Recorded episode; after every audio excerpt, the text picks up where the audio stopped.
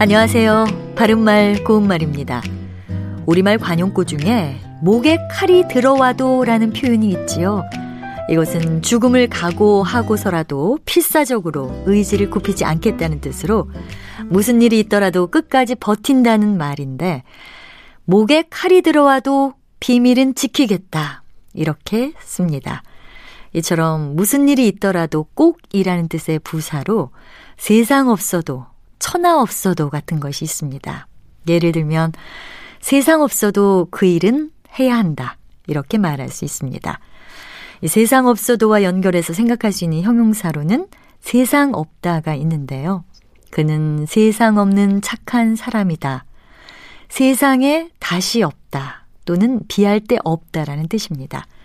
또 여기서 나온 부사 세상 없이는 비할 데 없이란 뜻으로 세상 없이 아름다운 자연이다. 이렇게 표현할 수 있습니다. 세상 없다처럼 뭐뭐 없다라는 형태의 형용사로 갈 데 없다 같은 것도 있습니다.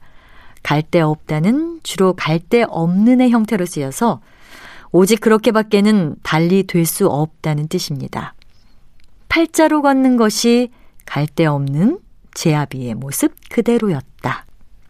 참고로 갈 데 없다는 한 단어이기 때문에 모두 붙여서 쓰는데요. 하지만 갈 곳이 없다는 뜻으로 쓰이는 갈 데 없다는 한 단어가 아니니까요.